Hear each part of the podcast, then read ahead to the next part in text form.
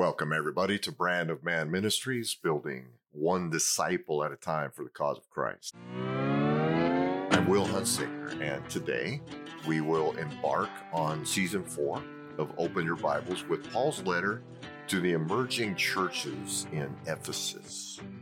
Now, as with all episodes from Open Your Bibles, this is an introductory one.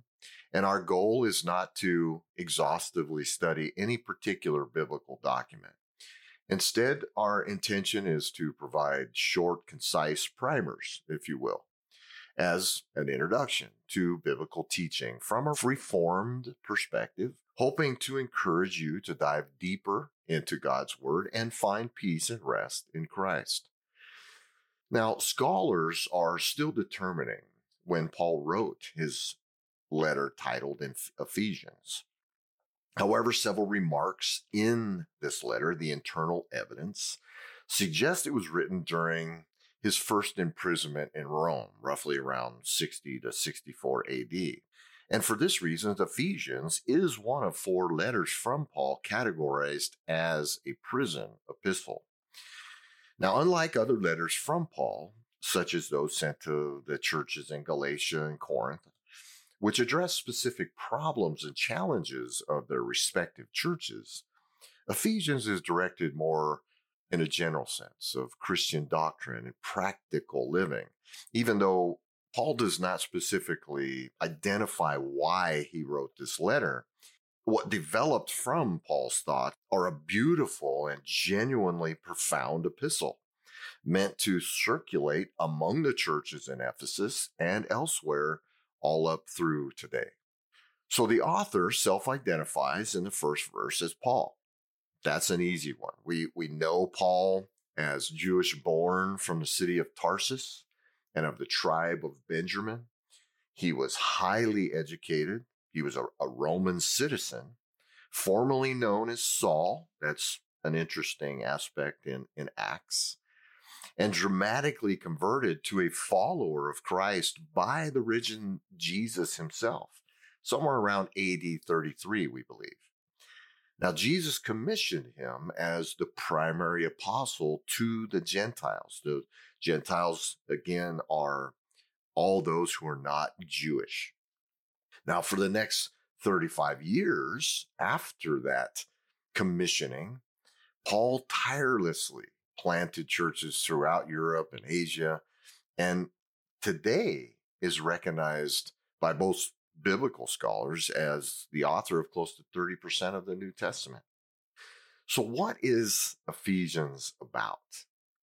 Well, simply put, Ephesians about the grace of God. The first half, chapters one through three, are about Christian principles or, or Christian doctrine, namely what God has done and, and Paul identifies some specific he, specifics. He talks about God's election. Uh, he talks about the unification of the Gentiles in Christ. And he talks about the giving of our faith in Christ. These are the things God has done, not uh, uh, the only things God has done, but he's specifically talking about these to the Ephesians. Now, in addition, Embedded within these first three chapters of doctrine are several verses where God tells us why he has done what has been done. That's, that's very critical to our foundation of this letter. The second half, chapters four through six, are about Christian living in light of what God has done, not Christian living for um, the purpose of salvation or maintaining your salvation, but in gratitude and in light for what God has already done. It's a very critical perspective here, as Paul writes. And he specifically talks about a few things. He characterizes Christian living in general. He talks about encouraging others, uh, resting in Christ, being content in Christ, and standing firm in our faith to the very end. Again, not an exhaustive portrayal of Christian living, but a, a very good general uh, overview. Now, as I said, Ephesians is about uh, the grace of God, but the context of what that means will be critical to reading Paul's letter. It may not be exactly what you might think. So here's some food for thought. And this is in the uh, context of a, a contemporary view. If I were to ask you about your thoughts on God, such as, is God obligated to provide you with a happy and, and prosperous life? Well, that question might be answered in Ephesians. Or can you do whatever you want with your life or your body? That's a common question today. That also may have a perspective found in Ephesians. How about is God's purpose to forgive sin? Or do you have a right to fellowship with God? Challenging questions. Do you have a right to salvation? Do you have rights at all? Again, critical component of this letter. If you do have rights, can they be taken away? Can God take your rights away? Again, very, very critical components of this letter. And how you answer these questions may affect your thoughts on what the grace of God actually is. And consequently, Paul's letter to the Ephesians may be pretty enlightening to you. Now, I will end this brief introduction with Paul's opening two verses to the Ephesians. This is from the Apostle Paul. He says, This letter is from Paul, chosen by the will of God to be an apostle of Christ Jesus. I'm writing to God's people in Ephesus who are faithful followers of Christ Jesus. May God our Father and the Lord Jesus Christ give you grace and peace. That's the introductory verses, Ephesians 1, verses 1 and 2. They may seem pretty plain vanilla, that uh, it's something Paul typically uses in introductions, which is true. They're very similar. But I would like to point out a uh, uh, make a couple points here to to note the foundation of Paul's letter. He emphasizes here he is a messenger of Jesus Christ. And he emphasizes that great responsibility by saying that he was chosen as an apostle, someone that would actually go out and speak for Christ. It's a great responsibility. He's emphasizing that with the title of apostle. Little a, apostle, not big A, apostle. He wasn't one of the 12. The other point here that, that Paul makes is that he was not commissioned as an apostle of Jesus Christ by his own resolve or because of some skill he had or uh, his own determination.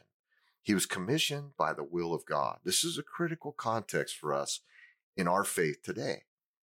Paul often admitted in his letters that that he was the greatest of sinners and really had no right to speak for God. Yet he did speak because God's will deemed it so. Grace here now takes a very, very specific path. In addition, Paul gives a standard greeting that he gives in many of his letters. May God our Father and the Lord Jesus Christ give you grace and peace. This was actually a standard Jewish um, greeting and salutation. They, they would uh, use the term shalom. But I would like you to note the order of this greeting because Paul uses it in a little different way. He says, God our Father and the Lord Jesus Christ give you. It's a very specific illustration of his grace. God our Father and the Lord Jesus Christ give you. Now, it is common for Paul to emphasize that God gives us what we could never gain on our own grace and peace. In that order, grace and peace. Why? Because no one can achieve peace with God unless God first provides his grace. This will be the foundation of Paul's letter. The grace of God and what that grace is. And I would encourage you to be very careful to identify, and, and we'll speak to these things as we go through this letter of what God's grace actually is. And simply put, when we know the grace of God, then peace is never far away. I hope you join us for this brief study from a 30,000 foot point of view of Paul's letter to the Ephesians. And I pray that the Holy Spirit provides you with joy and understanding of His Word. Thank you for listening. And next up on Open Your Bibles, we will turn to Ephesians 1, verses 3 through 6, as Paul explains the grace of God found in the Father's purpose. Grace and peace be with you all. And remember, the Bible cannot mean anything different today than it did back then.